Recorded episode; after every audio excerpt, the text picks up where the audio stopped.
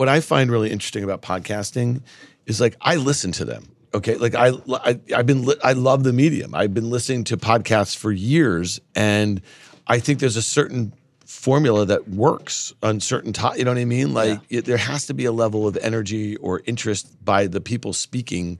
Otherwise, your your listeners just not going to be interested. You know what I mean? So one thing that's interesting is that a lot of people, when they're a guest on a podcast, they automatically assume it's an interview yeah. and they wait to be asked questions like it's a TV appearance. Yes. That's not a podcast. No. That, well, that's what I think you guys do so well at. It. You really have created an atmosphere. Like one of the things we're struggling with right now is that in the winter, Danny's been down in uh, Florida. You know what I mean? And it's just like you know having like remotes just sucks. You know, I know you guys went to do it all back in. You know, We don't do it. We don't do remotes. I know it sucks. We we di- we did like in during the pandemic, but Um, yeah, we had to. You had to. you got to tell Danny uh, change his lifestyle. He moved to Boca. Like, are you kidding me? Uh, That'll be me. That'll be me. But the seven years. Yeah. Seven. I got, Um, I, I got Are you really going to move once the kids are gone? You're going to Florida. I won't be there all year, but I'll be there in the winter. Yeah. I just don't, I'm not like, I just don't enjoy Florida, to be frank. Um, I mean, I like going for Super Bowls and. What is not to like about Florida? if the choice is between shoveling snow in the suburbs of New York, Yeah. which you don't have to deal with, No, but I I, don't. um, or that, it's the most obvious. That's why I'm never leaving here. So I'll tell you what I'm going to do. So I am an empty nester right now. Um, my oldest daughter is a freshman in college. My youngest daughter is at boarding school. She's a junior. And um, I've had the best like seven months of my 23 years married. Sure, you want to put this out there? No, are, are we taping right now? Oh, so no, it's been absolutely amazing. I don't think the girls listen to to. No, they don't. The combat. Actually, I told you this that my daughter, who's a junior in high school, one of her professors brought up a comment that you made. Oh, you said Oh, this she at was the so- NASDAQ tape. Did I? I did. Yeah. Oh, she was And She was embarrassed in the back. She was embarrassed. You saw her, right? Yeah, yeah. Dad, I told you. I know. Do not That's- involve. Do not involve me in She your was like, Nobody shenanigans. says that anymore. No, but we we have just been doing awesome shit. Last weekend it was in Tempe, Arizona. I saw Eddie Vedder, Weezer, Green Day, and Marcus Mumford. Oh, you went to uh, the the Innings innings, Fest. Yeah, it was that's- awesome. That's my friend's. fe- My friend works at Live Nation. That's his thing. It it was awesome. You know, I'm going to Jazz Fest in, in May. I'm, you know, like I'm just doing whatever the hell I want. I'm going Can I tell see you something? Springsteen in can, I, London. can I tell you something? My wife and I are in the most stressful period we've Yes. ever been in because of the age of my kids. Oh, yeah. One is 14, one is turning 17. Yeah. You know, she doesn't, my daughter doesn't drive yet. We're still driving both kids everywhere around the clock. yeah, The problems of teenagers are 10x the problems of toddlers. Yep. Like everything is mental, right? Like when you have young kids, Yeah. it's physical. You have to constantly be carrying them, holding them, feeding them. When they're teenagers, it's all emotional distress. Yeah. Or around the clock. It never stops. yeah, If we have an afternoon without the kids, like if we're just like, hey, let's let's just go out to lunch, let's just get out of here. We like all of a sudden it's like we're back in Yeah. the early days when, of when you fell in love. like we like each other, it turns yeah, out. And then one of these assholes will right. call or or start texting her some bullshit. I, I call them a and then holes, it's over. that's fine. Um, I, I will tell you this: this is the, and this is the, the the the truth about like going from you know having teenagers to them out of the house. Every morning that I wake up, I don't fill my headspace with have they eaten, have they taken their meds, do they know where they're going, are they going to get to that doctor's appointment, Right. what time's the game after school, and then okay, so that's an hour every morning that my brain is just freed of. Oh, you don't meditate every morning like I 17 do? Years, I I did Headspace for like six books? months and, and yeah, and then and then the last hour of the day, you're not like, dude, the, press send, get that paper to the teacher. Yeah. Uh, you know, go to bed. Um, you, did you do this? You know what I mean? That's gone. Whose sweatshirt is this? Put your laundry away. stuff. Uh, Right. So I'm listen. I'm not in any rush. Yeah. I love having my kids with me. Yeah.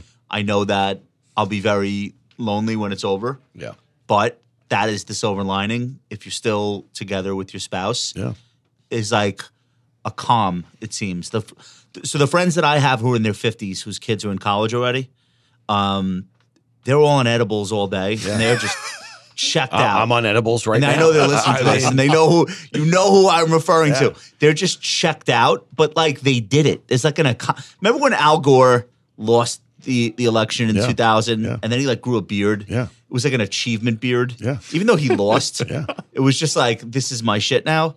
that's what my friends who have just had their kids go out into the world.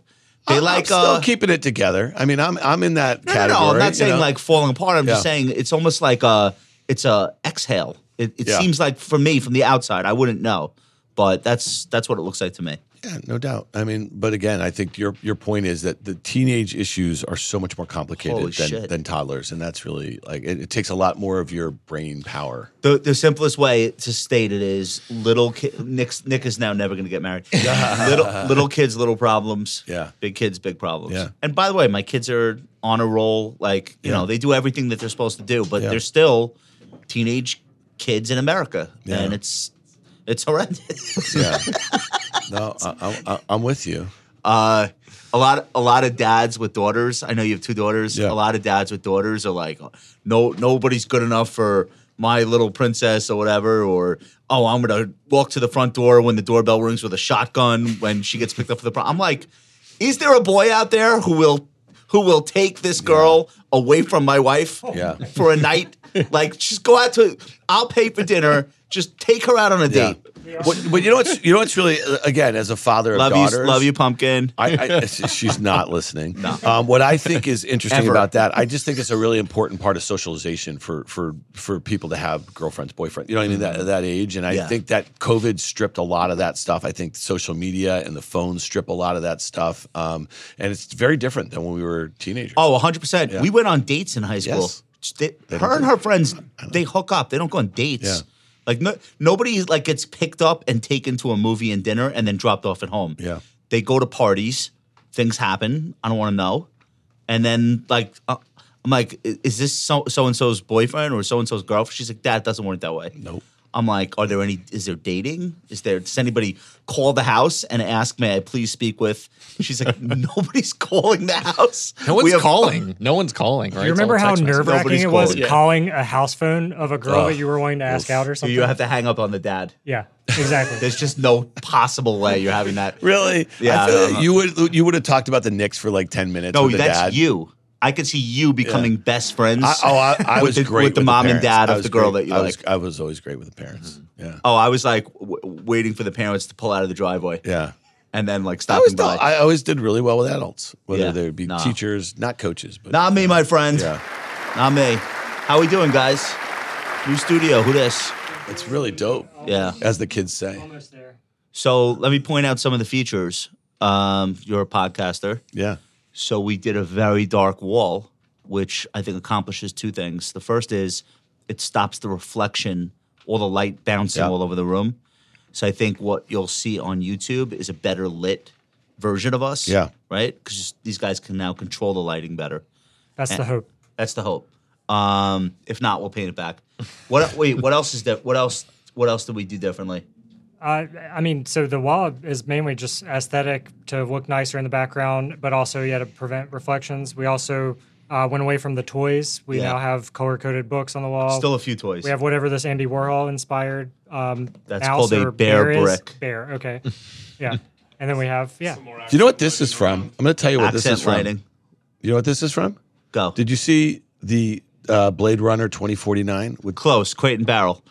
But did you know? You know? Spoiler just a alert. response Do, you do you know this little?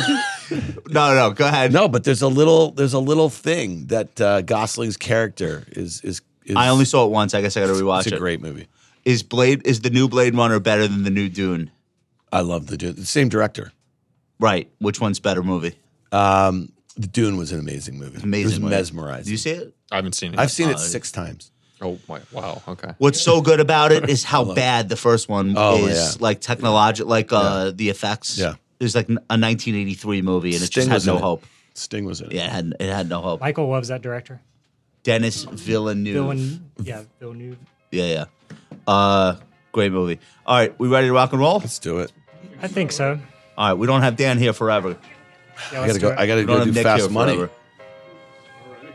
You ta- are you on tonight? Yeah. Okay. Want to give us some stock picks early? All right. Here we go.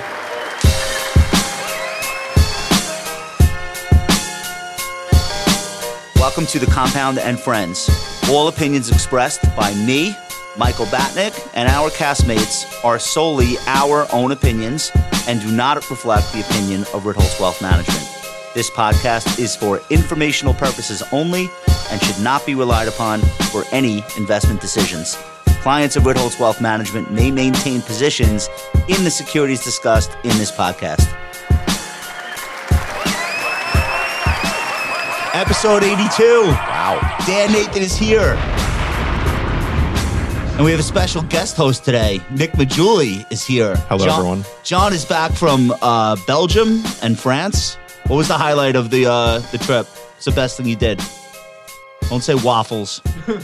No, there's actually a crazy carnival in Dunkirk, which was a surprise. In Dunkirk, Yeah. in the north of France. Yep. Oh, good for you. I thought he was going to say Royale with cheese. Royale with cheese. Yeah. Uh, Duncan is here. Nicole is here. Got a new look studio today. Let me introduce who is in the room with me. First of all, filling in for Michael Batnick, who is in Arizona at the moment, is Nick Maggiulli. Nick Maggiulli is the chief operating officer here at Ritholtz Wealth.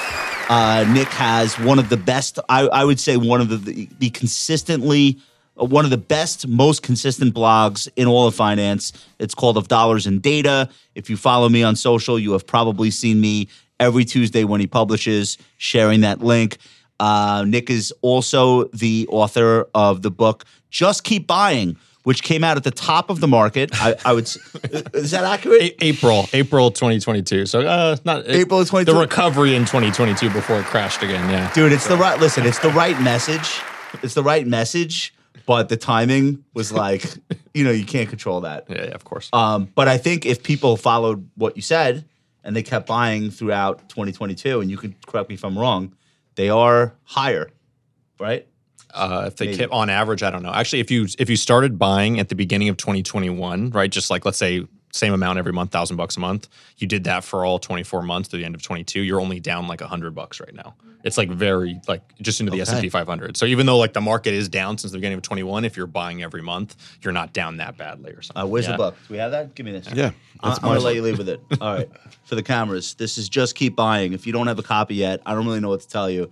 Nick is uh, Nick is an incredible writer, uh, and and our guest today is Dan Nathan. Dan is the principal of Risk Reversal Advisors.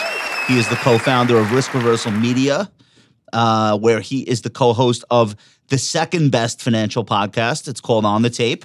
Uh, also, OK Computer, which is your tech podcast. Yes. Okay, you do that with Packy. Who else? Pack, Packy's been doing it. Um, we've we have Katie Stanton, Rick Heitzmann of First Mark, um, a whole host of, of great. Oh, Jeff killer. Richards pops on. Yeah. Yeah, so it's it's good. Um, and what's Market Call? Market Call is what Guy Adami and I do every Monday through Thursday at one o'clock. One o'clock live. Where? Uh, it's a video streaming thing. You can find it on our YouTube. We just launched a YouTube channel. Okay. Yeah, so we do that. It's a very visual. YouTube. Car- YouTube's going to be big. Ca- Carter Braxton someday. Carter Braxton Worth joins us. Liz Young joins us. Okay. Uh, it's really good. I haven't gotten the invite yet. Yeah, I, I I assume maybe it's in my spam filter. it's must have hit We'll, that. we'll, we'll, we'll check on that. All right, we're we are, and you're a CNBC Fast Money contributor, which Yeah. is where you and I first met. How long have you been a contributor? Uh, since 2009. Now, are you salty at all at the differential in what I get paid versus you, or like, are you okay with that? I, I feel pretty good about it. Okay. All right. Wait. Do you know what I get? All right. Well, we'll talk offline. I think you. I think you and I met on the set of Fast Money originally. Probably 10, 11, 2010. 10 or 11 Makes sense. Sounds right. Okay, awesome. Uh, here's where we're going to start. The S&P fell below its 200-day moving average, and it spent pretty much all of 2022 below its 200-day, and really, it seems to be hugging uh, this area 3,900, 4,000, 4,100 is the the top of the range. The range seems to be narrowing, um, but it's not it's not quite falling apart. Uh, how important is this to you? So I think that's a theme that's really important going back to 2022. Like like it wasn't disastrous. Like meaning, like to, to Nick's point, if you kept on buying the whole way, the duration of the drawdown at its lows, the S and P was down twenty seven percent, right? But it- Octo- October. Right, and, and and it had a nice rebound into the end of the year, and so it didn't feel uh, panicky. Um, the VIX never got meaningfully above twenty five. You know that two hundred day that you just referenced was technical resistance to the people who care about that sort of stuff. So the fact that we're talking about it right now, I think, is important because we have a 20 VIX. But the most important thing is that we have a Fed funds that's about to be over 5%. Yeah, it's okay? crazy. In our lifetimes, I mean, like since we've been in the markets, okay, so the last 20 or for me, like 25 years, the, the, the Fed funds has rarely been above, you know, that level, which I think is really interesting, right? Right. So, um, you know, it's important right now because I think there's just a whole heck of a lot of uncertainty about the where the economy shakes out, how we do with rates where they are, where valuations are in the stock market. Okay, like that's what's being like that's the battleground right now. And I guess when I think about it, and I think you and I've talked about this probably in our pods before, is that we still have five or six stocks that all look from as companies very similar to each other, right? When you think about the largest ones that make up 25% of the S&P and they make up 40% of the Nasdaq and they are still driving the train. So that line whether it gets breached or whether it holds really in my opinion is dependent on a handful of stocks still. Still, even though they're even though market cap wise they're smaller, Yeah, I mean they're down. Let's call it fifteen percent on average from their highs. I know Google and Amazon are down a bit more. Tesla's obviously down a lot more, but uh, Apple and Microsoft, the relative strength that they've shown, I think, is really important. And those two stocks are about four and a half trillion dollars in market cap. Just think about that. It's probably one and a half x the entire Russell two thousand. right? So what? So when you when you see the divergence in not that like you know m- my shop we don't predict where the S and P is going to end the year, but that's what a lot of Yeah. attention is on. Just because people like to have some semblance of a guess that makes sense to them. When you look at the dispersion between where the strategists are, and you look at the fact that on balance they're negative, Yeah. like isn't that the most bullish Yes. thing in the like it's it's hard to be bearish in the presence of that much professional bearishness Yeah. Well, uh, so we just had Tom Lee of Fundstrat. I know he's been Yeah. on your pod and you've known Not him a for a long time. Not a bear. um, and, and just, you know, I mean, I, I've known Tom a long time. I have a ton of respect for him. The, the, the, the, the amount of qualitative work that he does just talking to people and then the amount of quantitative work they do as a fund right? Yeah. looking at the markets and arriving at their you know th- their outlook is really impressive. Um, but he is often labeled as a perma bull right? And so that doesn't really change his tune. So our viewers or our listeners have been saying listen you guys got to bring on somebody who does not confirm your views because every week it's this strategist after that and we can't find too why many of them. You that's your guy point. and danny are pretty bearish yeah okay and we have been, and, And you we have- been, and you have been. It's not new. So we started our podcast in in January of 2021. Danny Guy and myself, and and again, I mean, I think we've been tactically long um, individual names. We've been tactically long parts of the market. We've actually made calls where we've said we're done with our shorts. We think we can rally. We did that in June of 2022. We did it in October of 2022. Um, and and again, we've been wrong about a lot of things. We've basically been right about most risk assets for like the last two years. Um, what we've been really wrong about was when the Nasdaq was up 18% about a month ago and the S&P was up 10% a month. We didn't really kind of change our tune, you know what I mean? And so but now I don't know about you guys. I don't feel so wrong about that because I actually feel going back to what we started this conversation about, I think what's about to happen with rates, what's about to happen with inflation, what's not happening with unemployment at 53-year lows, what's what happening with a Fed that now is contending with something that there hasn't been a Fed share that's had to deal with a very large, long period of time. I think that's the thing. That level of uncertainty with the S and P at 18 times, but basically the 10-year average, and and really importantly, it averaged the S and P 10. It averaged 18 times at, a, at the average interest rate in the Fed funds was like you know under one percent. oh the last 10 years Yeah, yeah Like think about that. So like like something's got to give, and so we've just not been able to find too many bullish strategists. And some of those other perma bulls they threw in the towel late last year, like almost near the lows, which I thought was kind of interesting. The timing of that. Right if you if if i told you that we would see in one year uh, fed funds rate go from zero to four and a half percent would you assume that w- the stock market would still be able to sell at an average 10 year historic uh, multiple of 18. I would not have guessed that. Yeah, I wouldn't either. I mean, I when you look at the the you know 200 day moving average though, like yes, like the S and P is now below its 200 day moving average, but like two thirds of the time, it's a false signal. Like two thirds of the time, the market does not crash, does not roll over. Only one third of the time it does, and that's how you can.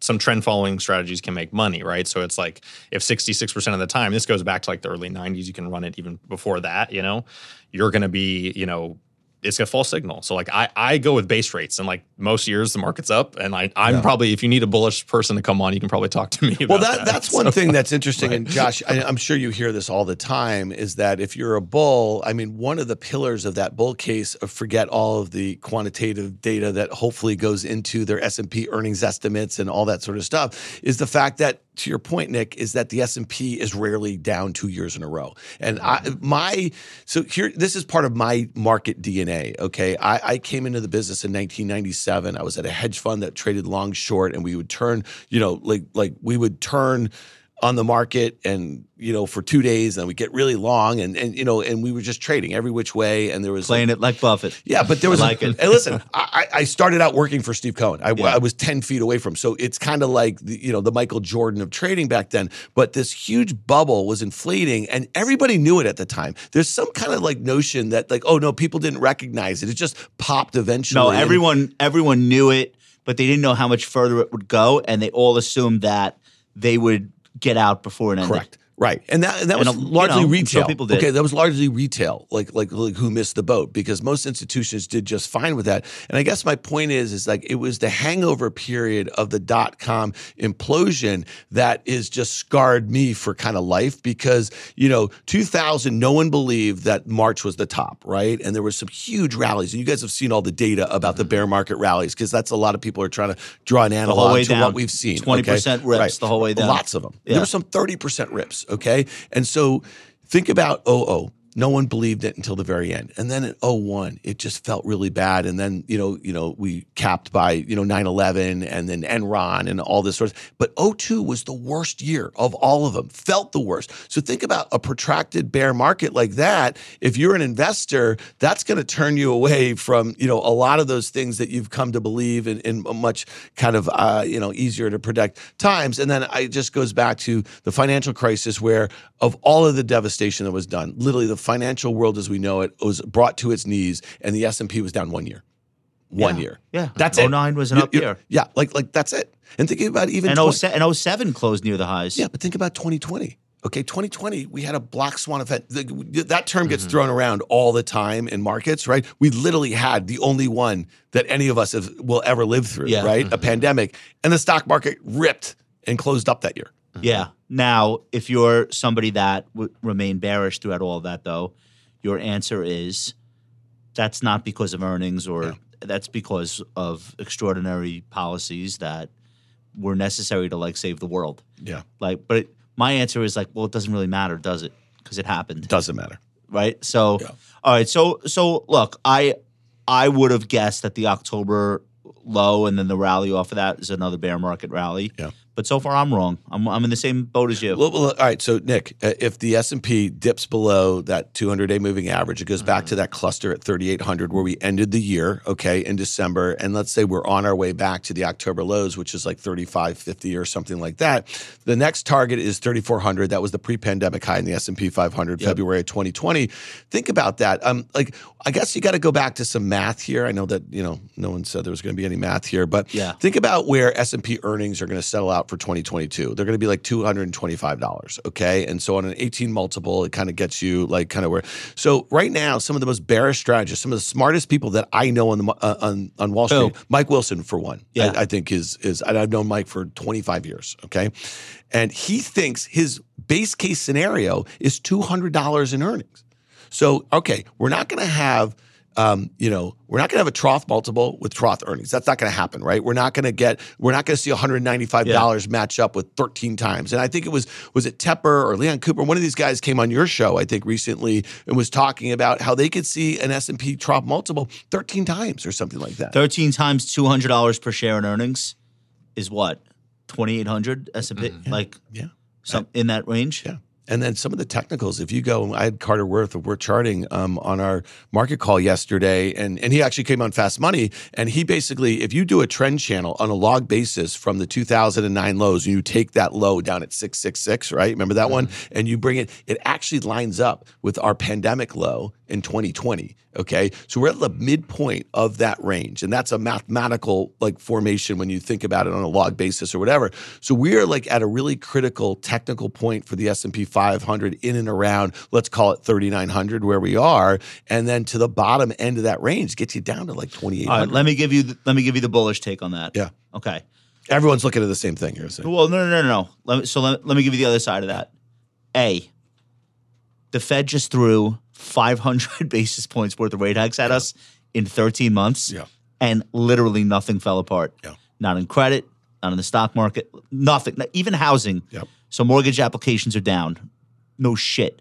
Refis are down. No shit. Plenty of demand for houses. Okay. So really, they couldn't crash bonds. They couldn't crash stocks. They couldn't crash the housing market materially. They're all all these things are lower. We mm-hmm. understand that. Yep. So that's one.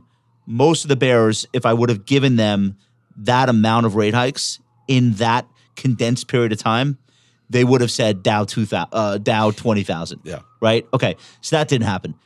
Number two, uh, you now have companies that have figured out the playbook for this environment. And look at Salesforce this week. Yep. They they're not growing, But they're cutting costs. That's all and that's doing. good enough. Look Yeah. at what that's doing for stock prices. Look what it did for Meta. Look what it did for Netflix. Yeah. Look what it did for Disney. Look what it. So if you're bearish stock, forget about the economy. If you're bearish stocks, what's your answer to that? If 300 of the S&P 500 companies adopt that playbook and keep their earnings uh, You know what it growing? You know what it is? despite rev- time. no revenue It's ti- growth. It's time. Okay, so think about that. If you're talking about cutting costs, that means jobs. If you're cutting cutting capex, that means stuff that flows through the economy. Yeah. Okay, so that's the thing that we haven't seen yet, and we also have unemployment at 50. we have we have we've lows. seen it in the headlines though. We You have see seen it in the un- headlines. How many day how many days a week are you seeing unemployment headlines? Listen, I will all the time. I will give you that. Okay, I will give you that 500 basis points in increases. Okay, and and the S and P is literally only down 10 percent from where it was a year ago. Right now, I'll mm-hmm. give you all of that. But let me just tell you this. Okay, you cannot at certain certain point, you know, like those cost cuts are going to work their way into the economy where you have lots of debt that's going to be reset at much higher rates. It's just going to be a slower sort of economy here. And so I guess my point is is that that's the stock market that you're talking about and and the things that go on in the stock market are goofy. I mean, we know that, right? Because the well, flip you can't invest in GDP. all right, but this me, is the game. All right, so let me tell you this. All right, so so CRM Salesforce gapped up 14% today. That's a 140 billion dollar market cap company. All right, Snowflake, which was a 40 billion dollar market cap company, gapped down 14%. Okay, so software company that's growing 40% a year. Expectations were that they were going to grow 47%, Yeah. but they guided to only 40%. Crazy, but guess what? Snowflake's not in any index. No, I understand. My my point is about the goofiness in the stock market. Yes. Is kind of what I was saying. It's like this stock was trading at 20 times sales on a two billion dollar revenue base. This was just like a few weeks ago. There's still a lot that has to come out of that stock. It's going to have to grow into that valuation on a GAAP basis. It's still unprofitable. Okay. If you look at Salesforce, Salesforce is Cisco circa like 20 years ago. It's a roll up. Okay. And, and Benioff, he might be a genius. He built an amazing company at an amazing time, but he's bought a bunch of shit and he rolled it all up into a company. Slack. And now he Slack, and there's a, there's a bunch of other things. And all of those CEOs that were part of his management team, did you notice they all left over the last you know few months and everything like that? So to me, I, I don't think Salesforce. To eh, you know, there's three activists swarming. You know what I mean? Five. Like five. Okay. You know what I mean? Like that's He's just a- listening to them. yeah. Well, I guess he is. I mean, like it's it makes working. sense. I'm just telling you. I'm just telling you that, and I'm not like I'm not like bullish per Yeah, se. yeah. But if this is how the stock market muddles through, Yeah. it's not completely ahistorical. Like Totally. these companies don't necessarily need revenue growth if they can preserve profitability while the economy kind of lurches into normalization.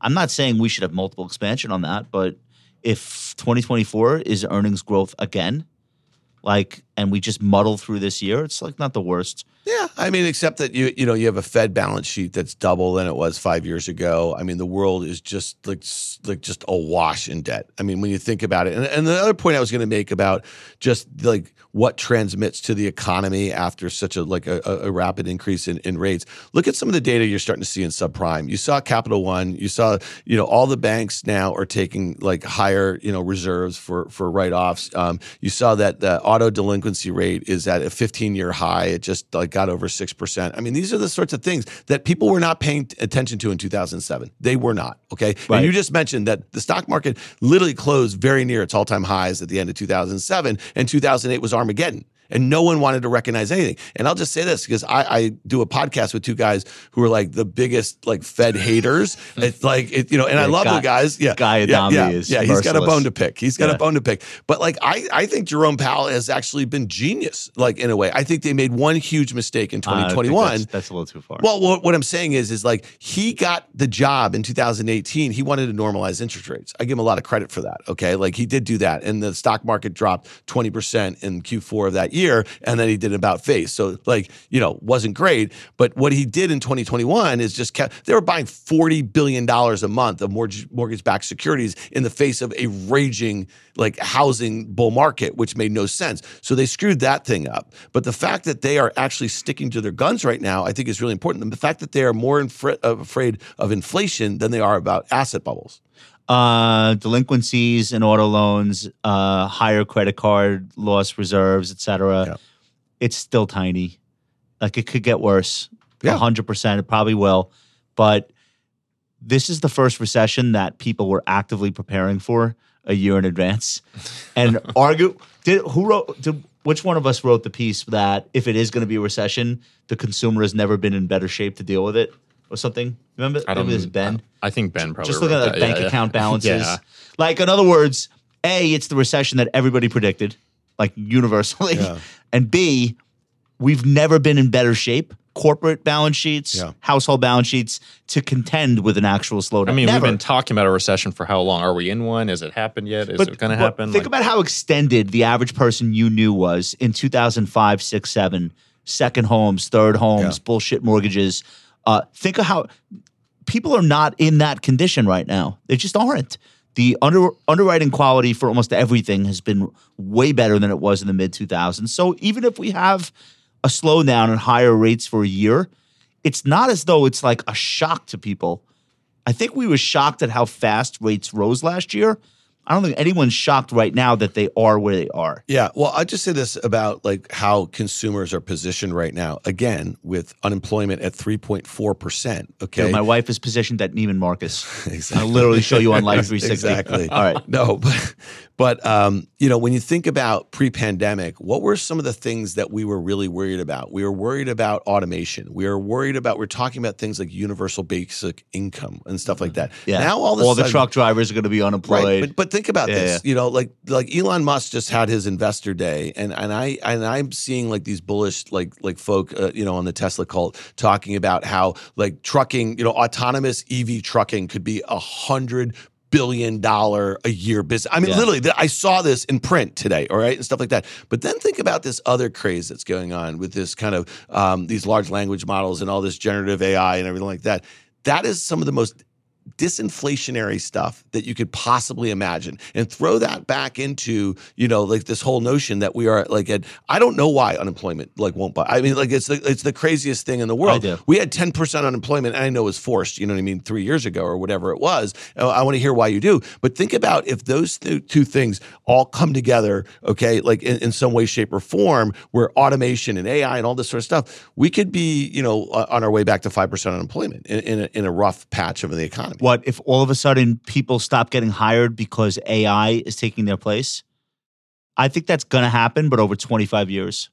I don't think that's a 2023 No. I don't either. Yeah. But but but but interestingly the enough, fear of it will be in I saw that I saw that Credit Suisse um, made Microsoft today their top pick. Okay, and they're basically saying that the integration of o- OpenAI technology into let's say across their productivity tools and Bing and this and that whatever could add twenty percent uh, Uh, to their EPS growth over the I next just feel bad that Credit Suisse itself won't be around to see that play out. it's going to be it's going to be First Boston. why do you all right? Why do you think unemployment won't budge? What's your you have a you have a take? I, I don't have a take on that. I don't follow that stuff at all. Okay. So My, so mine so mine is we had a million people die. Yeah. They're not coming back to the labor force. Yeah. I mean, a lot of those people weren't in the labor force to start, if we're being honest. So All right, fair. Somewhere.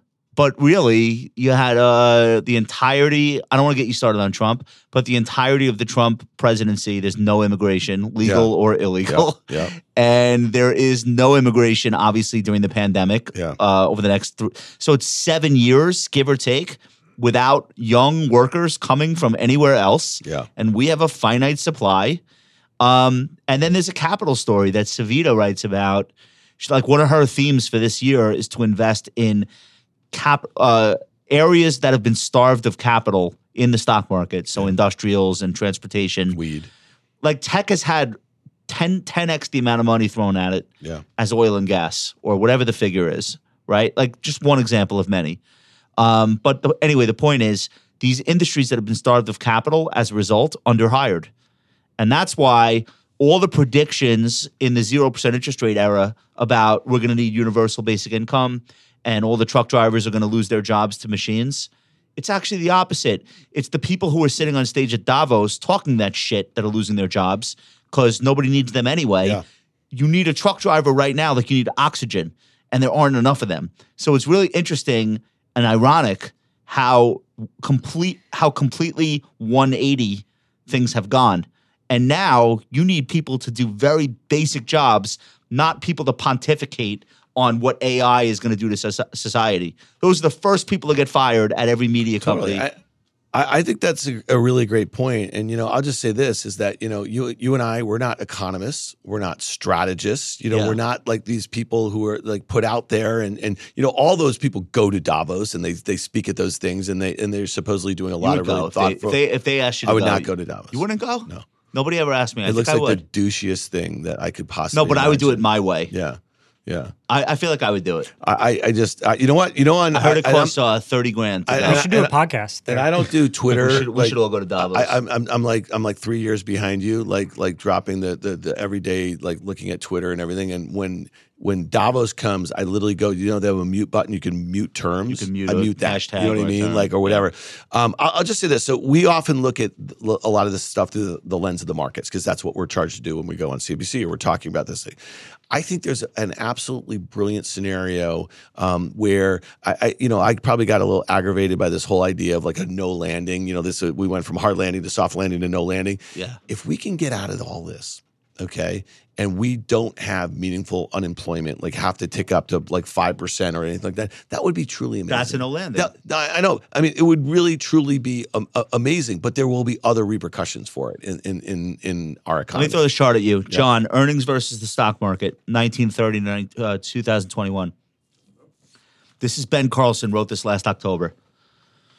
So we get the question from clients all the time: Why would we stay invested, or why would we not pare back on stock if we know for a fact that earnings coming down? Right? Very reasonable question. Mm-hmm. So this is how we answer it, and there's a lot more to this. But over the last 90 plus years, the stock market has been more likely to see positive returns, double digit returns, and up years of 20% or more when earnings are down yeah. from one year to the next. The market was also more likely to experience a double digit loss, but not by much. So there's no linear uh, connection between a calendar year of negative earnings and the stock market going down. I wish it were that simple. It, re- and now there are a lot of reasons for that, and the Fed being one of them, um, or the anticipatory nature of stock prices adjusting themselves in advance of earnings falling, which I think you would say I agree with is that. exactly what we just lived through. Yep. So that's why the earnings thing, 220, 225, doesn't freak me out maybe as much as it should. Just because you and I have had multiple years in our careers where earnings were lower, stocks were higher. Look at 09. But the difference here is interest rates. I mean, that's the difference, right? So if the stock market is a discounting mechanism, and last year when we were falling out of bed in October, everyone was pricing, or at least people were thinking about a negative year-over-year S&P earnings scenario, right? And so everybody was also talking, like Nick just said, it was the most anticipated re- recession that actually hasn't happened yet, right? So Yeah. what happened is that still waiting on that that. everybody got to that mindset in Q4 of 2022 and then what's happened is is like the stock market the price of the stock market changed everyone that's how we got this concept of no landing right? And so like to me that doesn't that's not particularly helpful and I think it's one of those things that's turned a lot of these strategists around a little bit but we are going to have a recession. Make no mistake about it at some point and the stock market will have to discount that before it okay? Like just think about that. This is the clip for TikTok. Dan Nathan just predicted a recession at some point. no but but. This is the one that I'm But, being I mean, when I mean that's the that's the thing. I think the funniest thing about this table is if you flip the columns, like just the, Yeah. the top, like when, when earnings are up year over year, when earnings are down. If you just switch the names, you wouldn't know which is which. Like you couldn't Right. tell by looking at the numbers Let's- which let's- is let's- which. let's read- Which let's- goes back to the base case. Like, let's read these. When earnings are up year over year, 72% of the time returns are positive in the next year. in the next year. When When earnings are down year over year, uh, returns are positive 77% of the time. I mean, and this So s- includes you're talking about interest rates. This includes everything from 1930. So this includes high interest rate periods. Of course, you know most of history hasn't had. I mean, I guess the rates we have now are pretty normal. So I think this includes a lot of that. So I, I mean, obviously the well, they're situation's anything but normal, right? So what happened here is that at three negative years in the stock market, 2000, 2001, and 02, what they did was convinced whoever the, the, the powers that be, right, and primarily at the U.S. Federal Reserve, you know, Guy makes this comment all the, all the time that their dual mandate is not stable prices and full employment. It's the keep the NASDAQ and the S&P well bid. And that did change after 2000, after that recession in, in, in extended bear market. Um, you know, and so That's when you, me. yeah, and so when you think about that, okay, so all that stuff that we've tried to like kind of say, okay, well, you know, in 2006 it was this, or in 2018 it was this. I mean, interest rates were like nothing, right? And so risk asset bubbles were like a common occurrence here, you know. And so I don't know. I mean, listen, I don't, I don't wish.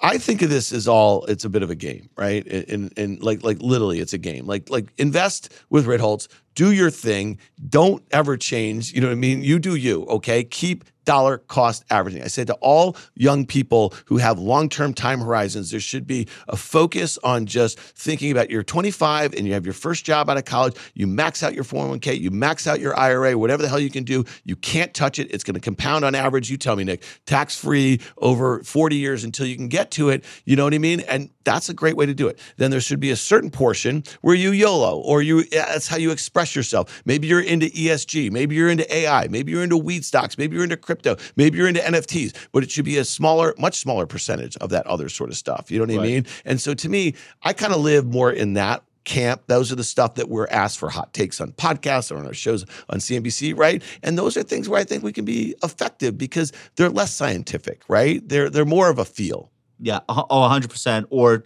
or trends. Yeah, you're following trend, right? And so trend is always going to be something that's based on sentiment and all these other factors outside of long-term historical averages. Let's right? do uh So- let's let's let's let's touch on yields because I think like this is the biggest story of the last two weeks and definitely having an impact on stocks. But I would have thought it, it, it would have a bigger impact.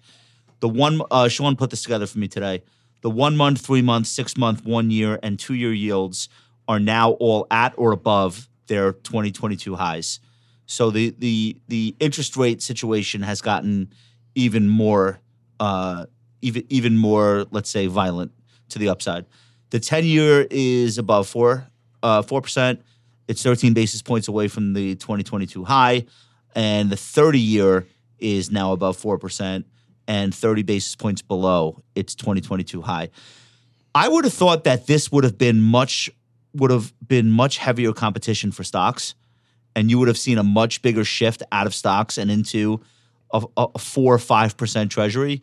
But it doesn't really seem to be happening. What do you, what do you, you ever you ever take on why I mean, that might I be? think it could be like not, no one wants to sell their stocks and necessarily move out, but someone someone may be like, yeah, because remember the market's still down, let's say what 13, 14%. I don't know the exact number now. So it's like there is some upside there that's bigger than this 5% yield, but maybe all the new money is going. Like you can't you have to look at flows versus, you know, what's your existing portfolio. Like I know for me, but I'm also saying for trying to save for an apartment eventually. So all my new money is going into treasuries just because like I, I have a physical goal I'm trying to reach. you And- can't, t- and you can't yeah. take the risk of, of stocks if you're about to do yeah, that. Yeah, and in the next two years, you know, I talk about this. Like, this is not something I would recommend. If you're trying to buy a house in the next two years, you should not be parking that money in stocks. You should, even though like the expected return is probably higher, like you should be parking in treasuries. Like that's just Are generally you true. are you surprised that like these ridiculous yields that three years ago seemed inconceivable? There were people talking about what if we never see three percent again? We had eighteen trillion dollars of negative yielding debt just two Right. years ago. Right. uh, That was, like, not that like, long no, ago. I, I mean, no. It, I mean, it's insane, and, and it's also like what Nick just said is not something I've heard more than ten times in my career, where people are like, "Yes, I want to park money in two-year T bills." Right. You know what I mean? Like, I'm not- never. like, like so. So it, it is amazing. There is an alternative, and it's a really safe and good alternative, unless Uh, tanks our, uh, our, our our our you know our debt rating. Um, but you know, I, I mean, and I don't think that's going to happen either. So yeah, there's a great alternative. I think that for the first time in a while, I mean, this is obviously what the Fed was trying to do with their zero interest rate policy and quantitative easing is push people out on the risk curve, right? And so they mission, wanted right, you, mission accomplished. they wanted you to take a loan now to buy that apartment that you can't afford. Do you know what I mean? Like that was the whole goal, right? And so then when people saw how easy it was, then they could do a summer home too. You know what I mean? Like or wh- mm-hmm. whatever the hell it is. And so that's what's changed. I, I just think that listen, there's got to be a bit of a reckoning for all of this kind of really bad behavior and then all of this really uncertainty because the investment world as we know it has just been turned upside on, on its head. And you cannot tell me that one year down 20% in the s&p 500 cures all those ills. It just cannot happen. So, from a biblical perspective, you think we need more punishment?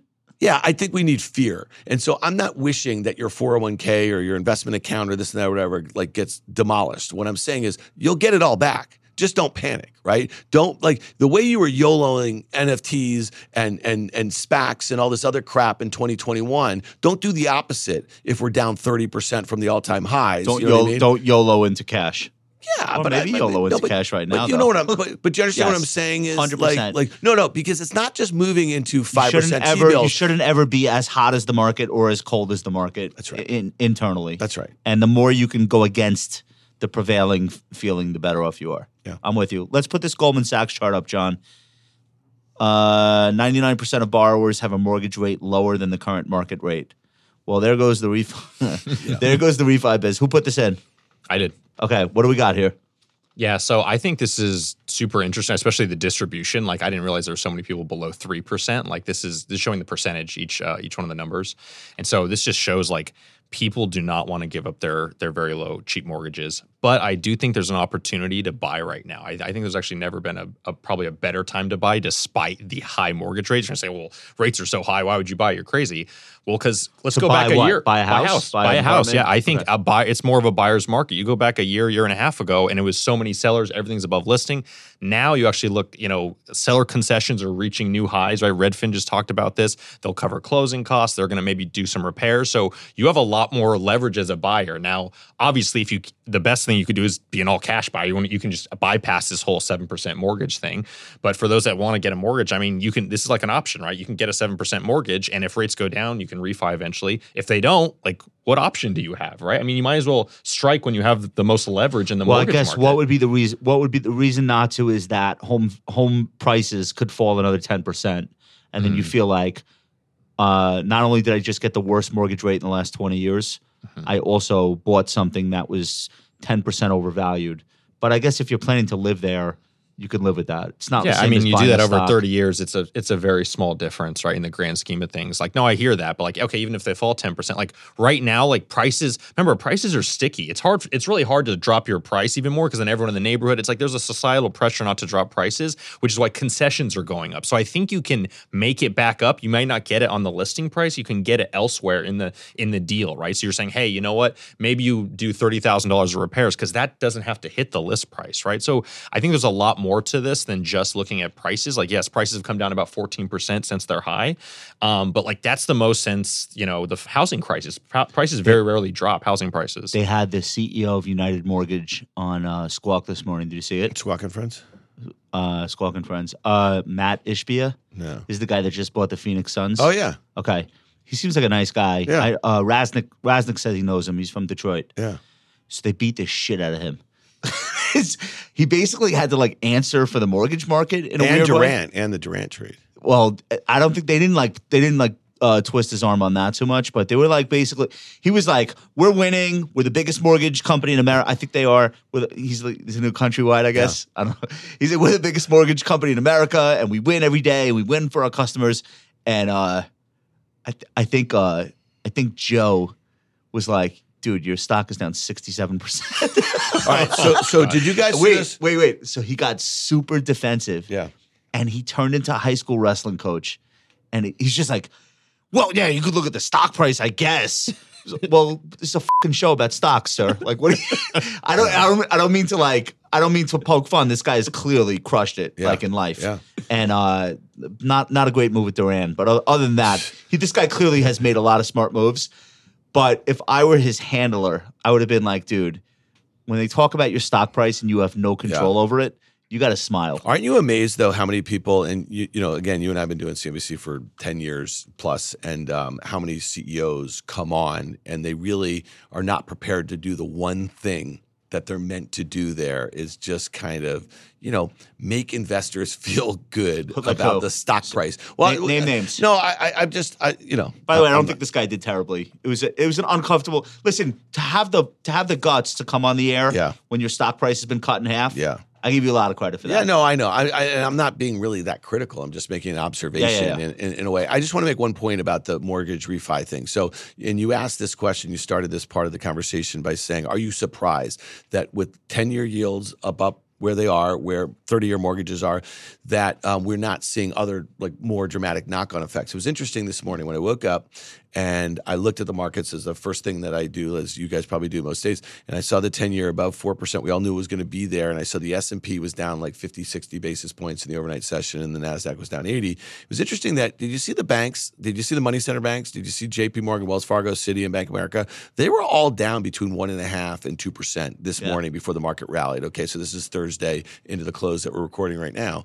Um, that's me doing my little podcast thing. I mean, just in case you just, you know, um, Duncan can edit that. Um, but um, I thought that was really interesting because it speaks to that. Like those mortgage businesses, and I know they've been retrenching from those and they're trying to get in front of that and cut costs and everything, Wells in particular, whatever. But those are the sorts of things we're going to start to see. And and going back to the kind of whole unemployment thing, I mean, the banking business, there's about six banks that don't need to exist, right? Big ones that we have on our main pages are our FactSet machines. You know what I mean? So we're likely to see some consolidation. We're likely to see a whole heck of a lot more job cuts over there, right? And then you think about AI and automation and some of these other things, they will take out a lot of these sorts of processes. Now, this is a five to 10 year sort of thing. So I just think there's a lot of businesses that learned how to get a lot more efficient, to your point, during the pandemic, right? With all this kind of work from home and all this sort of stuff. But they're also realizing how much they can do without. You know what I mean? And I think those sorts of efficiencies we're going to see Well, over the next I 10 would years. just say the push and pull on that is they're going to have to learn how to do without people because they're not going to.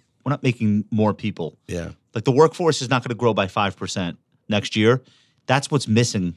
The, that's what the that's what the labor market is demanding right now. We need like five percent more workers, every industry. So it might be that this is the best time in history to get laid off. Like truth, Well, think about but to get a new job. So we haven't even done this yet. Throw in deglobalization and reshoring, and think of all the incentives. that's and, jobs negative or positive. no, I mean it's jobs positive, but it's also very inflationary. Okay, so you're making a situation that's it's making the, the Fed's job so much harder. Oh, I agree. So so like like so much harder. So you think about so this Fed Chair Powell is going to be in front of the Senate next week, and this is all going to get really politicized. All the inflation stuff and everything like that. Like the Republicans are going to start bashing him. You know what I mean? For like Start. for for Start, inflation not start. going down fast enough. Right. Right. The Democrats are going to start saying, "Hey, listen, bro, we're, we're going to an election year here. You know what I mean? We need like rates lower." But they're going to be careful what you wish for because if they do kind of push too hard for a pivot, maybe inflation goes higher, right? And as wage growth is the stickiest part of inflation, we've already seen all those inflationary inputs as it relates to commodities and stuff, mean revert shipping and all that sort of stuff, right? But if wages were to start to tick up again, then that means the Fed's going to have to stay higher for longer, and that's the one thing that will depress stock prices. So yeah, I don't think the S and P is priced for a year of five five percent plus interest rates right now. I don't think so. Yeah, I and, mean, that, and that's why I've been I- wrong before, but- I'll bet you, you know, I was going to say my left pinky, but I'm not going to do that.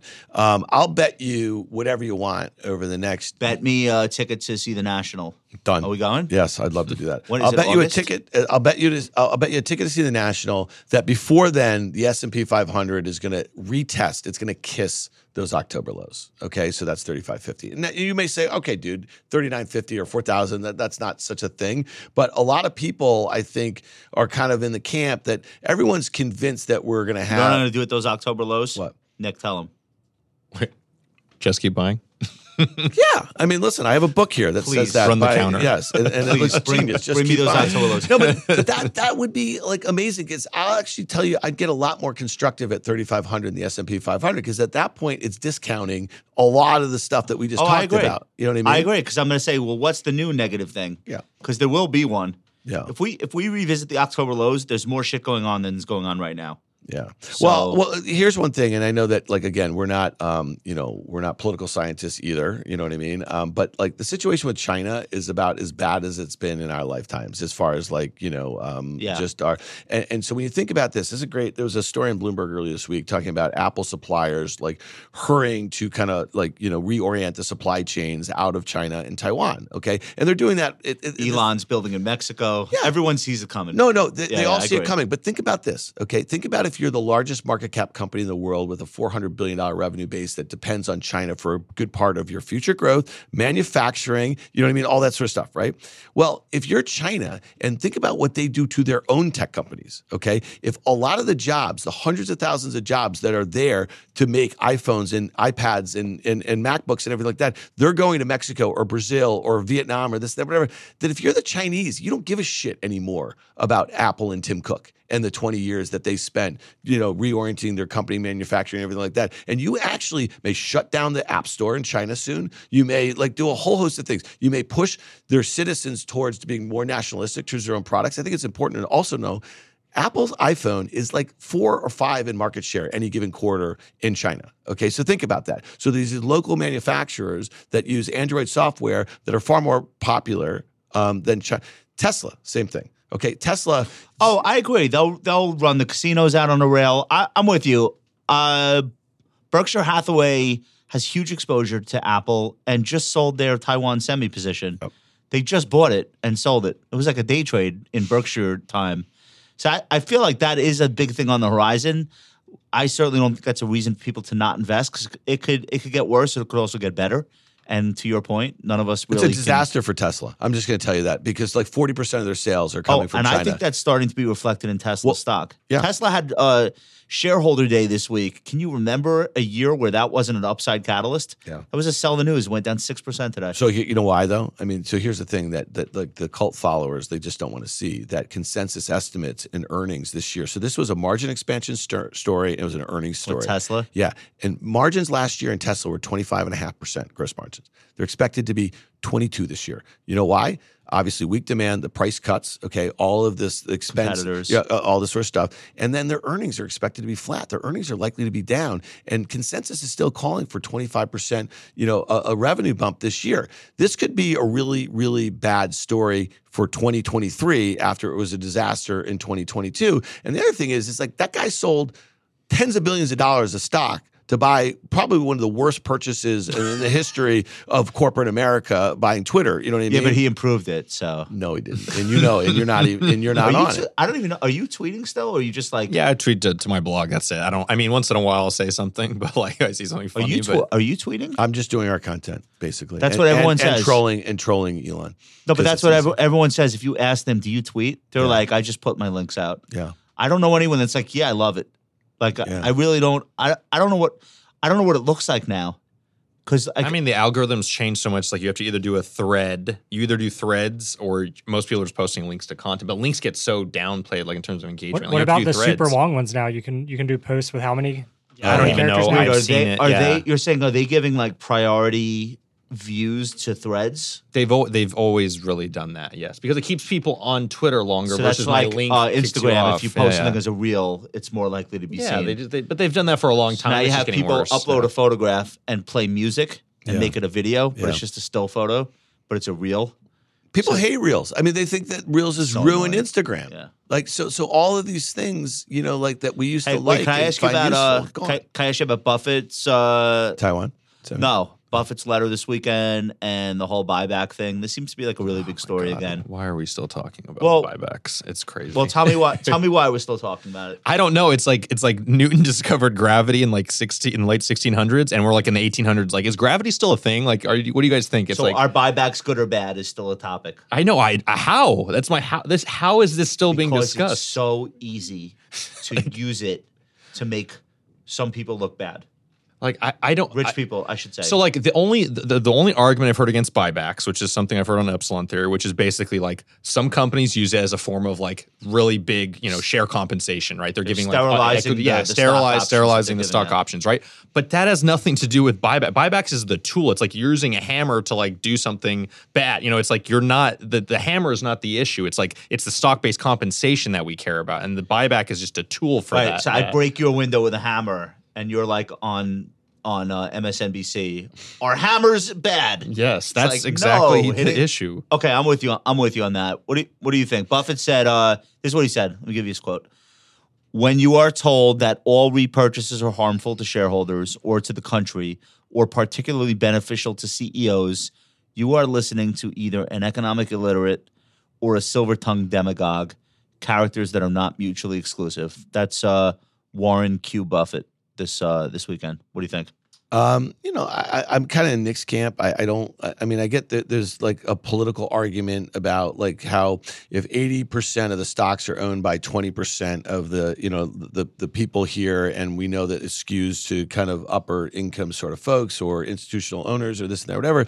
So you know, the buybacks are taxed at a much lower rate than dividends, and, One and, currently one percent, Yeah. which we're gonna have a trillion dollars worth of buybacks here, regardless. Yeah, and and so to me, you know, I, I feel like it's it's it's about the incentives, right? And so, um, like if you're doing it to offset stock based compensation, well, maybe that's the wrong play. When you look at the difference between adjusted earnings and GAAP earnings for some of these growth companies, it's crazy. But people still talk about this as a profitable company when you look on a GAAP basis. You know what I mean? Like, like it's Yeah, not. we're profitable. Just take out the billion dollars Correct. in, in, in stock-based comp. And, and our friend Jim Ch- Chanos ra- rails Yes. about this. And so then the other thing I just say is is kind of interesting that Buffett, since he bought Apple and he's made billions, uh, right? Like like like what's the number? He's made like tens, if not hundreds of billions yeah, of yeah. dollars in his Apple investment.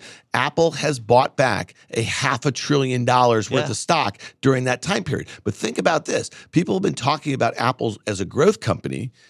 You take out the half a trillion dollars that they bought back over the last 10 years this company has been growing earnings at like single digits on average you know what i mean and it was trading for a while until the buybacks really kicked in it was trading at below a market multiple do you remember that like for a good part of the teens Dude, and stuff people like don't even understand. Buffett is not even the reason Apple is doing buybacks. Carl Icahn is. Yeah. And he's not even in the stock anymore. Yeah. He had to take Tim Cook out to dinner twice to get the buyback thing started. i think that was in scott's book I think Apple it was, was, wasn't it Apple was just sitting on what else should they do? yeah well i mean listen you There's know there's a fantasy that Elizabeth Warren and others have where companies are doing buybacks instead of employing her Yeah. constituents. And that's obviously not true because Apple has been employing tons of people at the same time as they're buying back stock, at the same time as they're doing R&D. So that's not really how the world, listen, the world Congress and the senators, for the most part, who who make these arguments, have shown us time and time again um, at these hearings and, and the like that they just don't know anything about any. Of I think you know like, I mean? uh, it's- I think like AOC thinks like a CEO sits and says, "Should I do a buyback or should I hire people?" Like, and that's not actually the conversation that takes place in any boardroom. I mean, that conversation doesn't take place, but this is a capital allocation decision. It's a, It I mean, this goes back to Peter Thiel's idea that like we don't know what to do with the money, and right, so we just buy back our stock. We give it to to back to the shareholders. You guys figure out what to Yeah. do with it, right? And so maybe the argument, and I'm not defending. I think they're generally wrong, but I think their argument is like, why aren't you taking more risk with your capital to do new things and try new stuff? And like that is an argument to be made, but that's a. I don't think that's the argument they're making, but I think that is an argument that can be made. Can I make an argument about something about AOC? And this is probably going to be controversial with your listeners. It would Definitely it don't would do be- it. It would. It would Duncan, be. hand it on would the be for ours. But you know, it's funny. Um, so many people that I know on Wall Street, the financial media, media and stuff, who are lean left and are progressive, they they can't stand. It's like New Yorkers. They don't. She is a great politician. Can you imagine if she ever got learned up on the policy? Like I'm saying, AOC, given how young she is On- and where she subject? came from, You're saying in economics? yeah, on a lot of stuff. I mean, like think about it. Like for instance, and I'll tell you this: I think that like Elizabeth Warren probably thinks she knows a lot about policy and economics and this and whatever. I think she's a horrible politician. You know what I mean? Like think about that, right? Like those are two really different things, and okay, it's like but here, but here's wh- here's what your uh, moderate, liberal, uh, socially liberal, uh, fiscally conservative, Not- you know, friend group doesn't understand. What district does AOC represent? yeah, I I I, I get Should it. she be pro stock buyback? Yeah.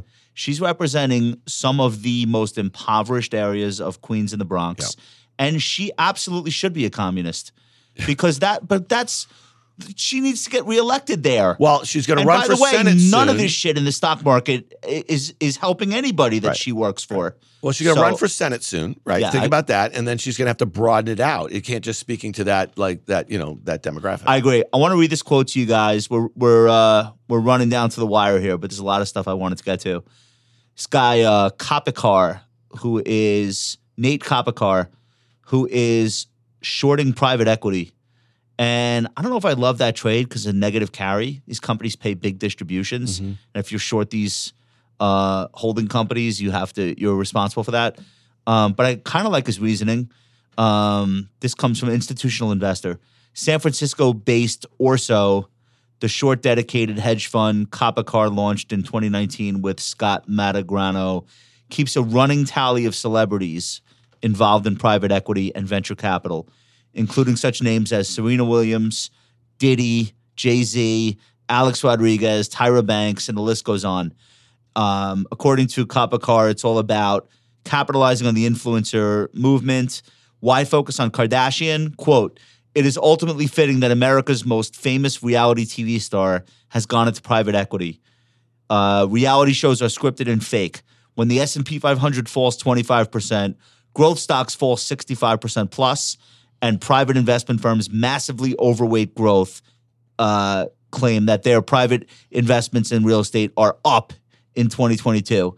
There is no better way to describe it than scripted and fake.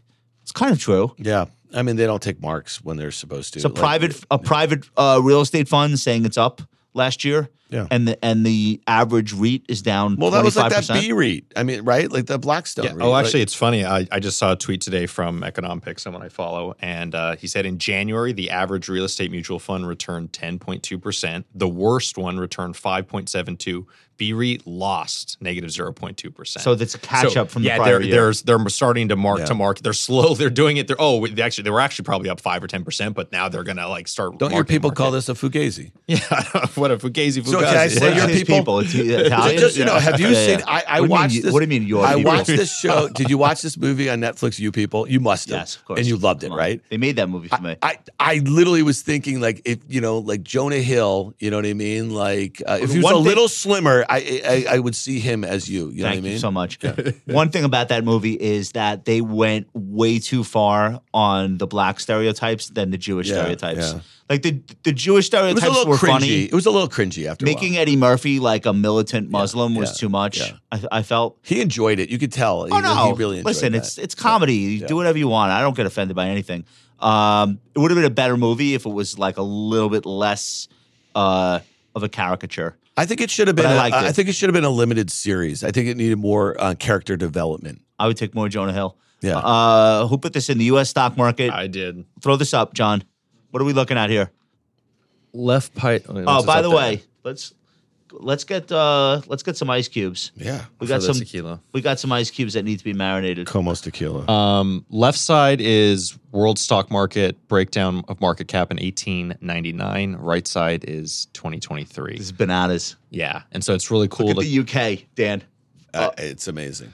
Yeah, I mean, so this is remember this is relative share, not absolute share. I would say the UK stock market is much much larger today than it was before, even though the share has dropped precipitously. So, the UK was 24% of the global stock market in 1899 and now it is what?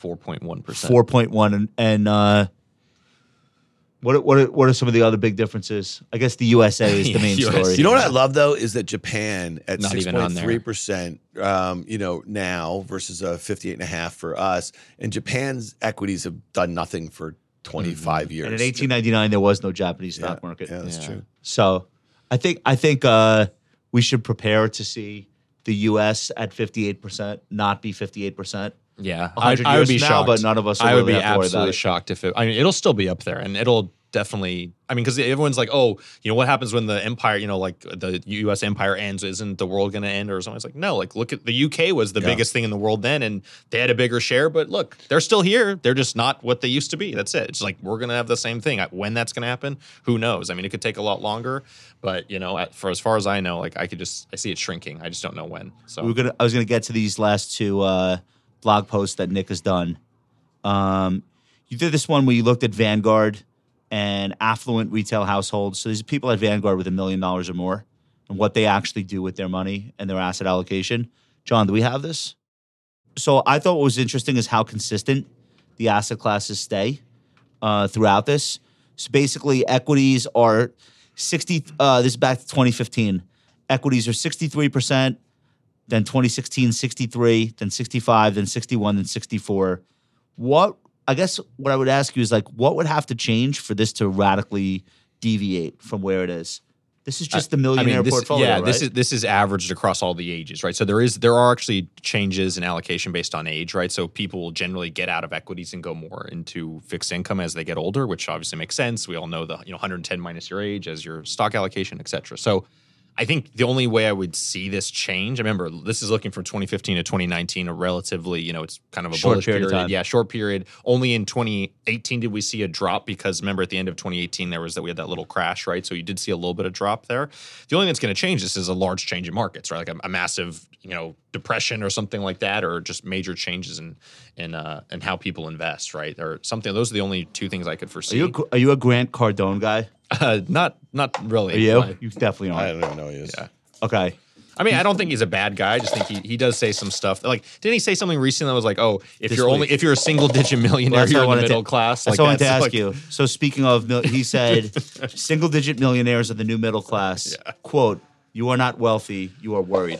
Oh, I just think he just it's do you think he about says it to be provocative. It, he has no idea of what the data looks like. And if you actually look at the data, being a millionaire, even if I know a, a million now is actually like you'd have to have 1.8 million to be like what a million was like back in like let's say the year 2000, right? When when when Who Wants to Be a Millionaire came out, that was when like a million was a million, and now you need about two million to to, to be the same off. But My answer is a million where? yeah, Where do you live? Yeah, amongst And other I'll tell you if you feel like a if you feel like you're wealthy or not. So what's Yeah. changed? I'm a bit older than you guys. I, I think what a- a 50 year old man here living in New York. I think what's changed a lot um, about those sorts of like that sort of data and the way people perceive those sorts of things. wait, hold on. This is the Komos This is Komos Añejo. and Yeho Cristalino. Cristalino. It's delicious. So good friends of mine, just you know, Joe Marchese, I think you know from Human Ventures. Um, he co-founded this company, CKBG, with uh, Richard Betts, who is a master som, and they created this tequila, and they have uh, a few tequilas. The company's doing great, and the tequila is literally one of the best. So I have the things that I best drink. tequila shop in my area. The guy loves uh, Como. He has everything. Oh, really? He has e- he has everything. He has the best distributor. Yeah. and he's getting shit that like you can't buy online. and he loves this. And he loves this. Awesome. And you had the you had the Rosa last time I was on with you, right? Yeah, he doesn't like the red one. He Yeah. likes the uh he likes this It's one like I- and the and the lighter blue one. Oh, Cheers. cheers. Hey, congrats to your guys' success. I know that um, Oh, cheers. Thank when you. last time I was here, your YouTube channel just crossed over like 100,000 uh, listeners. Yeah, we're at which- 101,000 now. That's amazing. Yeah. no, well, I'm just saying it's still amazing. You know, it's kind of plateaued a little bit. Can I, I tell mean, you why yeah. it's so hard to build a really big audience on YouTube? Yeah. There are 50 million channels. I don't know if you knew that. Also, the way that you build an audience is something that we would never do. So you trick people. Yeah. So you have outrageous video titles in, indicating that something's either about to die or crash Also- or someone's going to get hurt. Josh won't do any of the thumbnails with the Home Alone face. That was the other thing I was going to say. What's this guy? Uh, Meet Kevin? He's something like that. No yeah. disrespect. I have no idea who this person is. He's a huge YouTube channel. I watched a few minutes of it. Like, I, you know, I'm sure he's great. I'm sure his audience loves him. All of his thumbnails is Home Alone face. He's like, Yeah. But people fucking click on that if Yeah. they see it, and that's like there's like shit that we're just not gonna do, Yeah. and I don't think you and No. Guy Adami and No. Danny are gonna do. No, but that, but gonna do that there's something to be said. I mean, like the way you guys and all of your properties and, and your whole Ritholtz family, the way you've kind of started out writing, keeping it real, then you went to social and you did things that were complementary to that, and you had to stay within the bounds of running a financial services company, and, Yeah. and you know, you guys have done TV. There's something to be said. It's just slow and steady. I mean, none of us are trying to go public. You know, you know what I mean? Like Oh, I we're not 100% trying to agree. hockey stick anything here. We, you know, and your and your listeners and your viewers and your readers, they appreciate the consistency and the honesty and the transparency of it. You know what I mean? If they start seeing you doing goofy shit on TikTok, then you probably lose a little bit of credibility every every every talk. I mean, our entire business is reputation, and right. So it's like, what do you want to sell? Like, just to make a few extra bucks, are you willing to sell that out, or like, do you want? I mean, I always come back to this quote that Jason Zweig's father told him, like. If you tell the truth to people that want the truth, you can make a living. If you tell the truth, uh, or if you lie to people that want to be lied to, you can make a fortune. And if you tell the truth that people that want to be lied to, you make nothing. You'll go Yeah. broke, right? And so it's like telling the truth that people want Yeah, the you truth. got to pick that first group living. Yeah. and and just be like happy with with that, and that's got to be good enough. And it's not a zero sum game. I mean, like you guys come on our podcast, we've come on yours, we've done stuff together. Like I, I, I hear from so many of our listeners, oh, we love Josh, and you know, and we love Michael, and we love, you know, like so. Th- there's there's a lot of room for everybody. You know what I mean? Like, uh, Oh, I agree. And then the thing that I have to guard against is like there are a lot of influencers on social media that are like, "Hey, come on my show or I'll come on your show." And then you like spend a few minutes just looking at what they are. It's like, "Look, I had to say no to this person. I'm sure they're a very nice person, yeah, but this person is not registered to do business anywhere. Like, is giving financial advice without a license, is uh, uh, getting uh, likes on their posts by saying shit that is obviously not true. Um, you know, it's just like, of course, I would never like give this person my legitimacy by appearing on their thing. Yeah. But like, how do I say no without being a dick? Yeah. Like, and that's you know something that you have to learn how to Can I- do. the easy you thing can't is- you can't be seen with you can't be seen Yeah. with with everybody under the sun. Well, here's the here's the easy thing. Is like I know, I know your business. I know what you do every day. I know what I, know do. your business. There's there's not enough time in the day to say Well, yes. that's a whole you, don't, you, don't, you don't know what, what I'm saying is, and so like, why do we keep doing this stuff? Because a we enjoy it. B we really respect it. You know what I mean? Like that's at the core of it. And I think that you know you hear this all the time. People have to learn to say no. It wasn't until the last few years that I started doing that, and you just have to figure out how to do it gracefully. Well, hundred percent. I mean, you must get asked to you must get asked to do like uh speaking engagements that aren't appealing or like Yeah, uh, collaboration with other creators. Yeah, most of the stuff I've said no to is like crypto related stuff, but like I do get like asked to do like, oh, let's do it. Like do a, I'll do a guest post on your blog. You do on one of mine. I'm like, no, I don't want to do that. Like I don't. I don't do want your of- post on my blog. Yeah, I don't. I don't try to do. Is I did a lot of podcasts last year for the book, but I'm really trying to minimize the number I do this year. I think I've only done two this year so far. I'm not You really had trying to. you do had it anymore. imposters on Instagram pretending to be you. Yeah, all that stuff. So it's just like there's a lot of that stuff going on, and I'm just not really you know into that. So I like I try to protect my time as much Well, as I can. Before we move on from this topic, I just want to mention the uh, combo show that we did at the NASDAQ with On the Tape uh, podcast hit number two on the podcast uh, charts for investing. No way. Investing category. That was a big know that. show. Yeah. That was great. We got to do more of that. Because That your awesome. whole audience and my whole audience Yeah. tuned in, and uh, it was a big show. So It was I- fun. I thought that was great. We raised a lot of money for uh, charity. yeah, Uh, last thing we're gonna do, Silvergate. yeah. Have you ever heard anything like this before? The stock, we have talked about it. The stock went down 60% today. Yeah. Uh, they announced that they're not sure if they're still viable as a public company. They have so many investigations and lawsuits that they don't like, they're not sure if they want to stay in business or not. Uh, this was a $14 stock when they announced that.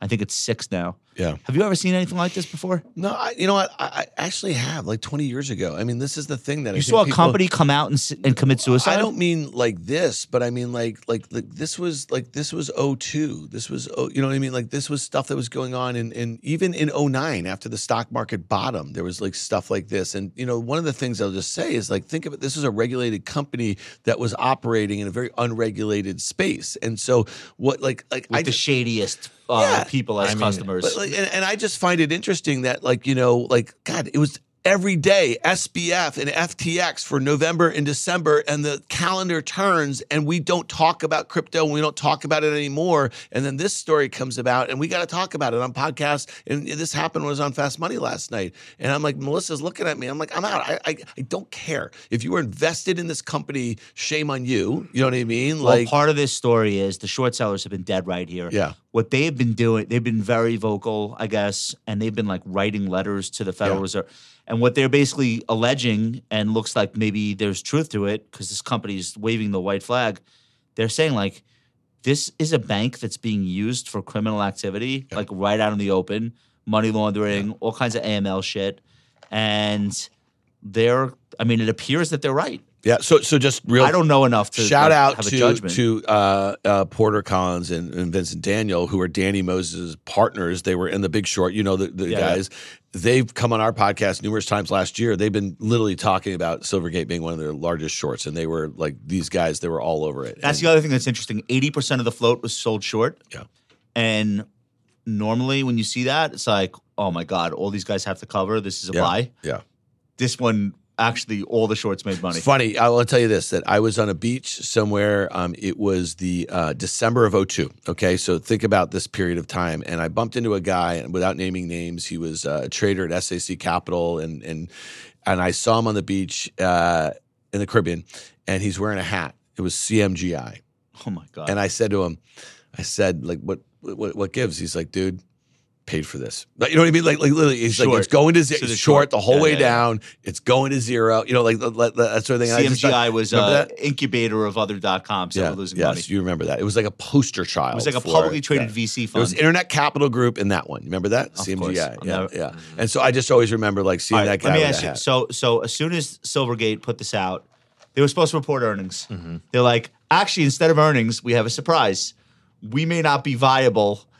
yes, I, I've never seen that. We Okay. face investigations from the SEC, Yeah. the FBI, the fucking every everyone, and lawsuits, private lawsuits, and shareholder lawsuits, and this, this is not fun anymore. And we're we're probably we're maybe not viable. Right after that, uh, every every inbox in the country started getting hit with Circle, Coinbase, uh, Gemini, Galaxy. We don't do business for Silvergate. We don't do business. We're stopping doing business for Silvergate. So they made themselves like uh, a pariah with one filing. I mean, nope, nobody could do any business. I with read, I read. now. So Matt Levine wrote about this today, and he was like, "This is like an actual like bank run, not like the crypto A stuff where like, run. yeah, this was like a legit bank ba- run. it's a yeah. bank. Yeah, and it is a bank, right? And so I think the, the the lesson here is like counterparty risk matters. Who you do business with matters, even if you're doing the right thing. And I don't know, I can't speak for Silvergate. I don't want to say anything about them. I don't know enough about their business.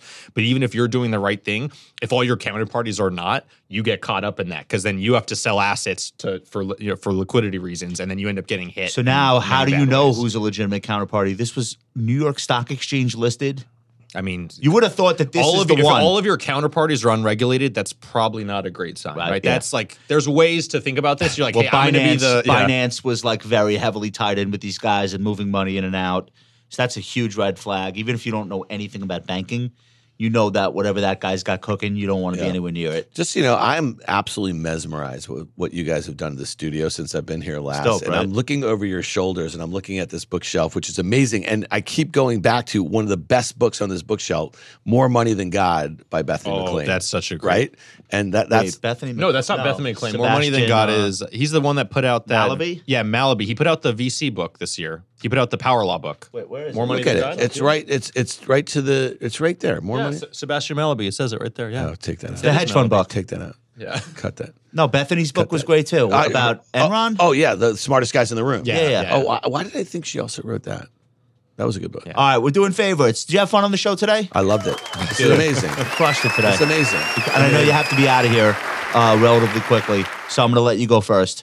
What? Uh, Am I going to leave and not listen to your favorites? No, no, no. But I'm saying like you, you could, uh, you could kind All right, real quickly, my favorite. I love that you guys do this. Um, my favorites. Last weekend, I was in Tempe, Arizona, and and, and I, I guess the name of the festival was the Innings Festival. It's at a minor league baseball yeah. facility, Yeah, it was amazing. I actually went to a Padres spring game training. and uh, and and saw uh, the Padres play the White Sox. I'm going back next week to Arizona. Is Batnick still in Arizona or no? Next week.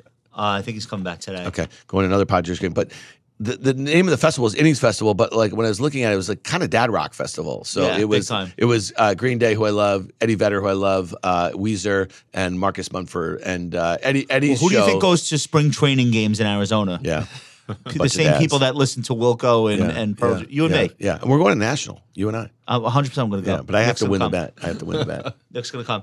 Uh, all right. So what was it like? What was what was the best thing you saw besides Eddie? Uh, Green Day. I mean, I, I'll tell you this: I loved Green Day since you know Dookie came out in 1994 What's their set like? or Is it something just like greatest that. hits now? It, it is the greatest hits. But they have so many damn hits. You know what? They they lean heavily into uh, American Idiot. Um, yeah. You know, so a lot of recent. Jesus Suburbia, American Idiot. That's what it, you know, Minority. It, it was just he just puts on an amazing show, you know, and uh, Yeah. I, I love Billie Joe, and uh, I listen. I love Eddie. He's like in the Mount Rushmore is probably Eddie the boss. What's the only one left? Yeah, Do you know that entire generation of singers Yeah. uh, Chris are, Cornell. are dead? Yeah. Every single one Kurt of them. Cobain, Taylor We Hawkins. keep going for All right, I will say this: I'm going to see, go see people, Foo Fighters, as much as you can. Whoever they have replaced Taylor, like you know, R.I.P. because he was amazing. Dave Grohl, I saw him three times in 2021. last rock star. He he is just He's the last. so epic. Yeah. you know what I mean. Like I love. Dave He's worked Grohl. with everyone. I mean, because I'm really into metal. I mean, I like rock, Oh, but yeah. I'm really into metal, and he's worked with like he's well respected in Yep. everyone in the metal community. Like he's worked with like you know he worked with Lemmy when he was alive. He put it together like these metal albums and stuff. He's done a lot of great stuff. So I saw the fan. Foo Fighters show at MSG when they first opened up after COVID. I was did the too. first con- I was you there. It was June 17th, That's maybe 2021. that's maybe the most epic uh, show. Father's Day. Remember Were you there? You were. Yeah. Was that incredible? And They opened with times like these, Ugh. and then like Wait, wait, but you're going to say it. The No, I'm not weirdest gonna thing say that it. happened. No, the oh, we- Dave Chappelle. singing "Creep." Dave Chappelle did a Radiohead cover. Oh, Which is wild. Not something you would have on your bingo card for. Uh, It was so weird. for a Foo Fighter show. yeah, it was did- amazing. Not on the bingo. Uh, Gorillaz. Gorillaz. Gorillaz. I like Gorillaz. I like the girls. I haven't heard the new album, but yeah. New album is. I didn't even know they had one. That's but- your jam. You know what? It's the perfect blend for me of like it's alternative Yeah. and it's modern, but then it's like they bring all these throwback rappers on Yeah. to just drop these incredible They verses. toured this past summer. They were in New York. I remember. so the new record came out this week uh, or Friday. It's called Cracker Island, and uh, like they like they pulled an MC from like the Pharcyde. Like they like they Mm, yeah. go back and they pull uh, rappers from the '90s, 2000s, like people that you don't even think still are around. Yeah. and uh, the whole thing just works really well. So if you're into uh, alternative music or hip hop at all, the new Gorillaz album is the shit. All right, that's all I have for today. Duncan, anything we need to announce, or we can get let uh, Dan get on his way? I think we're good. Yeah. All right. So far, so good though. The new set, like Yeah. we're I okay. mean, let's let's see how it turns out. okay. I hope it's slimming on YouTube. That's all I'm gonna say. I think it is. Okay. I doubt it. Your your jacket actually blends in with the background, kind of. So Uh. Okay, it's kind of like you're just a floating head. Okay, great. Hey guys, thanks so much for listening. We appreciate you. Make sure you're subscribed. Make sure that you've left at least one review. Multiple reviews would be fine too. Reviews are how other people find the show. So if you think this is good, other people probably should discover it. All right. Uh, our thanks to Dan Nathan. Dan can be found occasionally on Twitter Ish at risk reversal. at Risk Reversal. You don't seem too excited about it. RiskReversal.com is the site. Yeah. And of course, on the tape podcast, which I am a huge fan of. Make sure you add that to your regular listening routine. Thanks to Dan. All right, let's get out of here. Thanks, guys. All right, so do you, do you feel warmed up? Like you